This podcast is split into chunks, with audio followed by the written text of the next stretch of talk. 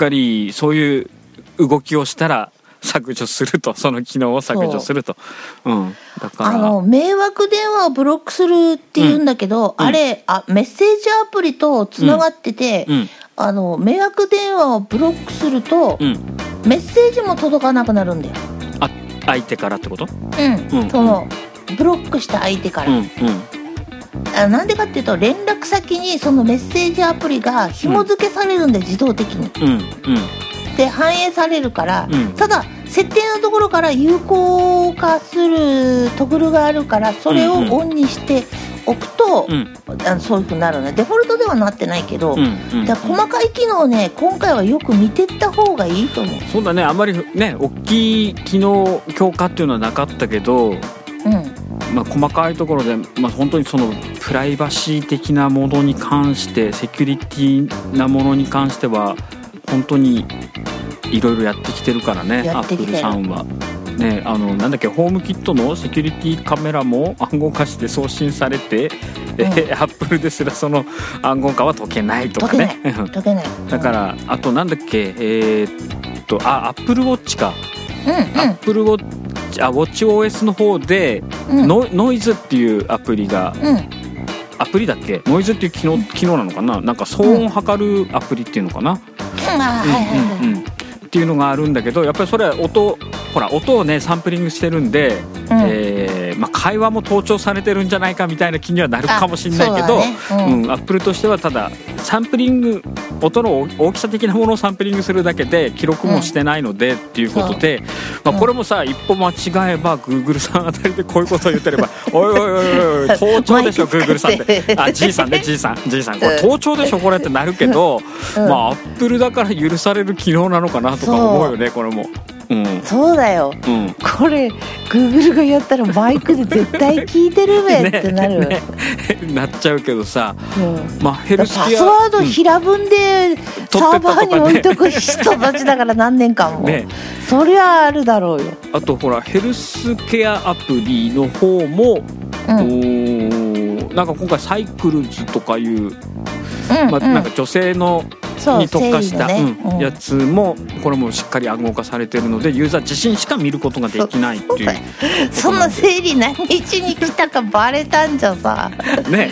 ちょっとこれは誰々さんの生理のサイクルですとか言われたら。でもこれグーグルさんがこれやってたらねおいおいおいこれセクハラだろうってなるけどさ。アップルがやればうんよくやったってまなるよね、あよくやったってなるよ、ね。まあうちらはほらアップル B 機だからさ。そうだね。アップルよくやったっていう、いやでも実際そうだよ、うん、あんだけねやっぱり特にななん、うん、クックがねやってることはねなんかすごくううん。ーんまあプライバシーに関してはねクックさん、うん。まああのジョブズの時もそうなんだろうけど、うん。クックさんはなんかよりそこにねあのー力を注いでるような気がするので、うんやるよやるよするけど、あのうちでもあの保存しないしみたいなね。うんそうそう。暗号化してるから絶対もう忘れちゃった暗号を解く方法みたいなさ、うんうんうんうん。そんなスタンスじゃん。だからもうアップルに関してはその辺はもう信頼信頼して、うんうんできる信頼できるよ。うん。と思う。あのさ本当に。本当にティムはさ人格者っていうかさ、うん。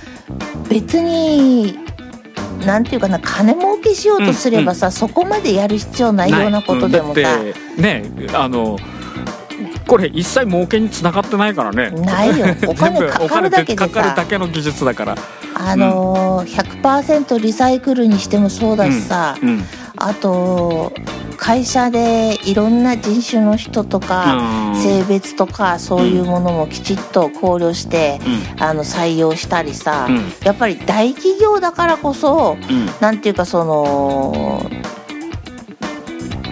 英語で言うところの、うん。例えば皇族の人とかがうん。あの果たすべき責務というか、んうんうんそういうのがあるんだけど、うんうんうんそれに準じたような、うん。なんか大企業だからこそ、やっぱりみんなにあの本当に、ね人間の尊重するようなことをうん。還元していこうみたいなさ、それはすごく感じる。感じる。だってツイートもそうじじゃんね。うん。あの誰かが亡くなったりするとさ、もう、うん。あのお悔やみ申し上げます的なツイートもするじゃんすごく、本当にまあ体力今ならねすごく体力のあるアップルだからうん。金儲けだけじゃなくてやっぱりうん。みんながやれないところね、うん。あの本当はやらなきゃいけないんだけどお金儲けにはつながんないからやってないところをね、アップル今の体力のあるうちにどんどん突き進んでやっていきますよ。うちはみんなの,、ん。あの旗振りやりますよっていう感じでね、うん。やってくれてるところがすごくあのなんなんていうのかな？今のアップルはちょっとね面白みに欠けるところはあるけど、そうだね。ううんん、そういうところはすごく頼もしいなって思う、うん。今のアップルは。うん。なんか堅実だよね。うん。本当に。まあ俺前から言ってんだけどクックは本当にラブピースだと思う。本当そうだと思う。本当に、うん。そこに突き進んでるような気がする。そうだとう。思う、んそれが今のアップルの面白いところかな。うん。うん。ということでね、うん。じゃあね最後にね、うん。えっとまあ WWDC で発表されたことは今言ったことがポイントぐらいなんだけど、MacPro はいいの？全然触れない。ほぼ触れてないけど。最初おろし金っつったっきり触れてないけど。うん、あのね なんか見てたんだけど、うん。すごいと思ったよ本当に正直言って、うんうんうん。あもう今回は力入ってるわと思って見てたんだけど、うんうんあのお値段聞いた時に、うん。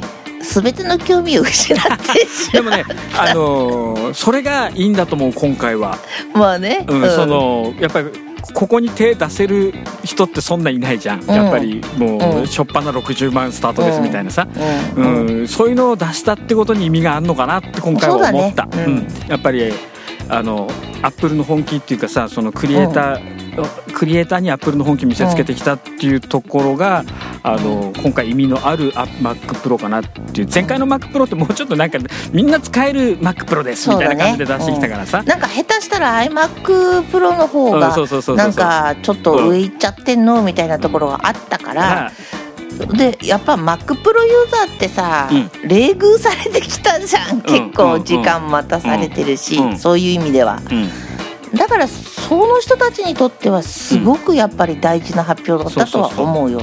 であのーまあ多分さうん、119Mac 始めてもしかしたらもう10年ぐらいになるよね、あなるなる、うん。うん、でって思ったんだけど今日ちょっとそれあもしかしたらもう10年ぐらいになるのかなと思ってて、でも、今まで毎いろんな製品が出てくるたびに毎回同じこと言ってんだけど、アップルの製品って発表の時は微妙なの。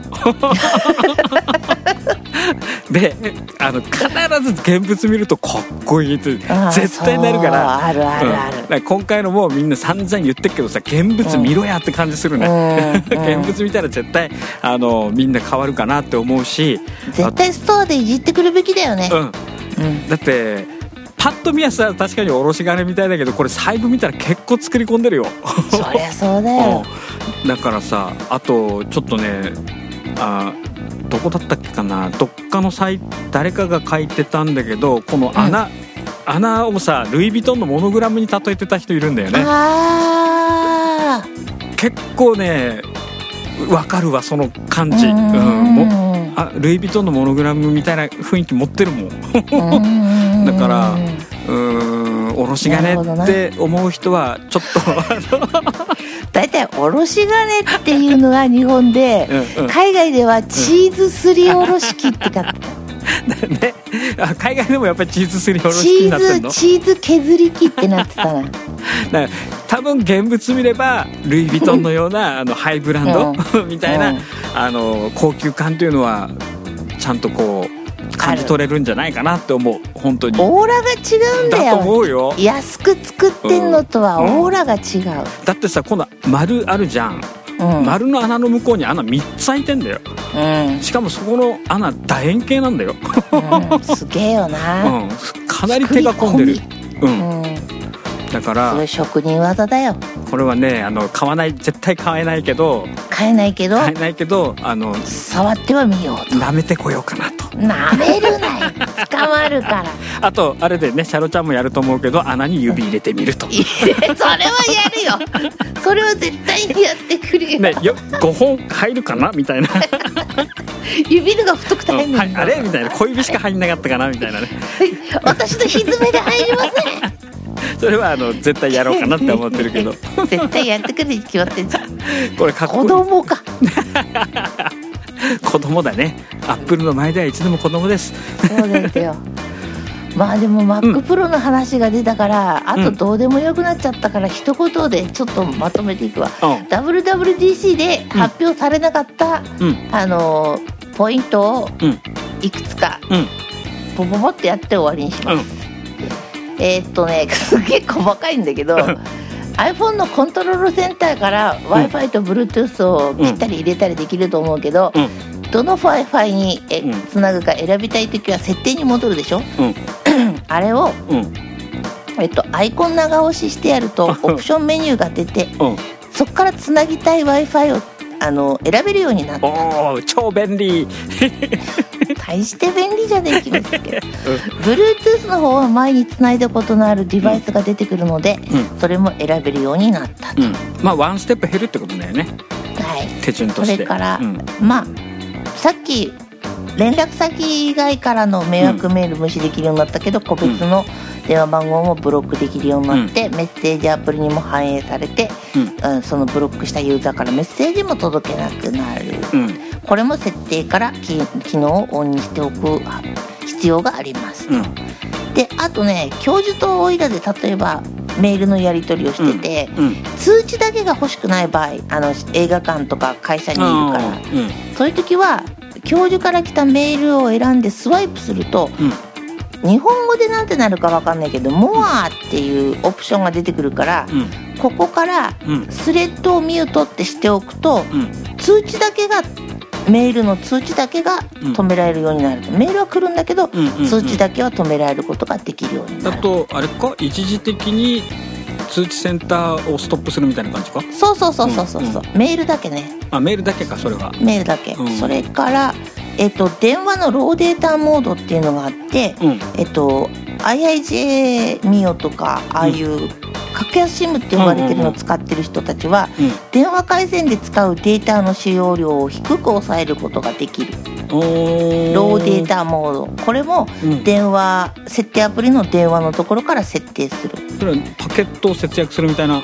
そうそうそう。パケットが、うん。あの低く抑えることができるよ音質ちょっと悪くなるのかな。悪くなるんだろうね、うん。それから、えっと、ノートアプリのあの管理が便利になってて、うん。ノートアプリの下の方に点点点って3つ点があるところを押すとうん。オプションで、えーこのノートにユーザーの追加このノートを移動名前の変更添付ファイルの表示などなどが、うん。えオプションで、えー使えるようになっていますと。うん。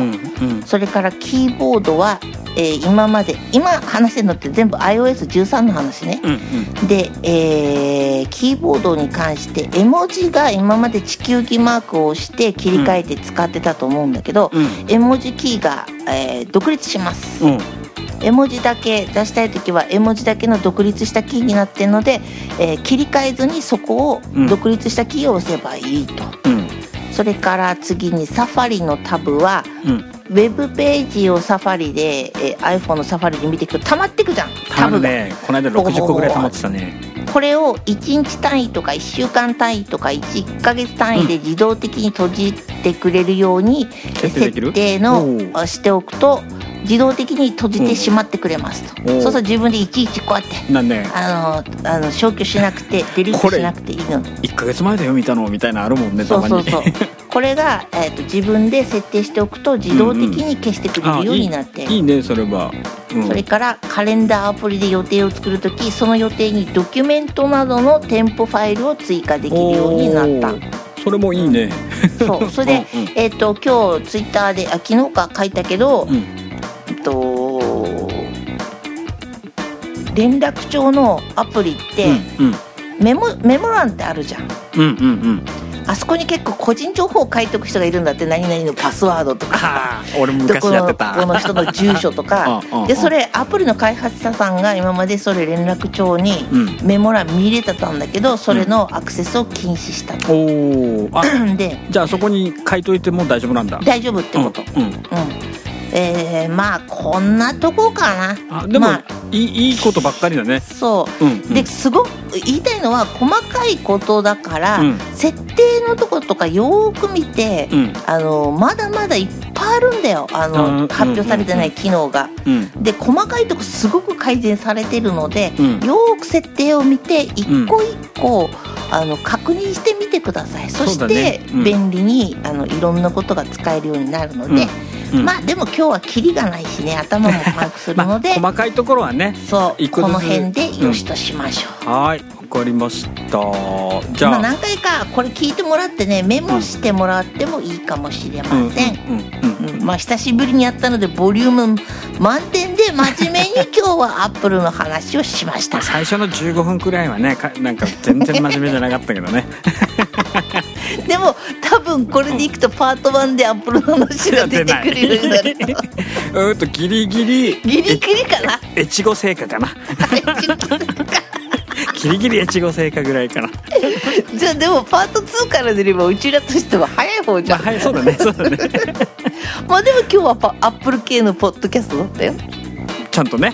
ちゃんとね。今日はちゃんとまともに話しました、まあ、だ WWDC が終わって、まあ、今日で1週間なんですけど、うん。うん。まあ、大体もうそうだね。うん。その出てくる情報っていうのはだいぶ落ち着いてきちゃったのであとは、まあ、本ちゃん本物が出るまでゆっくり待とうかなと。うん、そんなところですかね。どうせ OS も秋にならないとねでね出ないからちょっと実験できないし。うん、iOS、うん？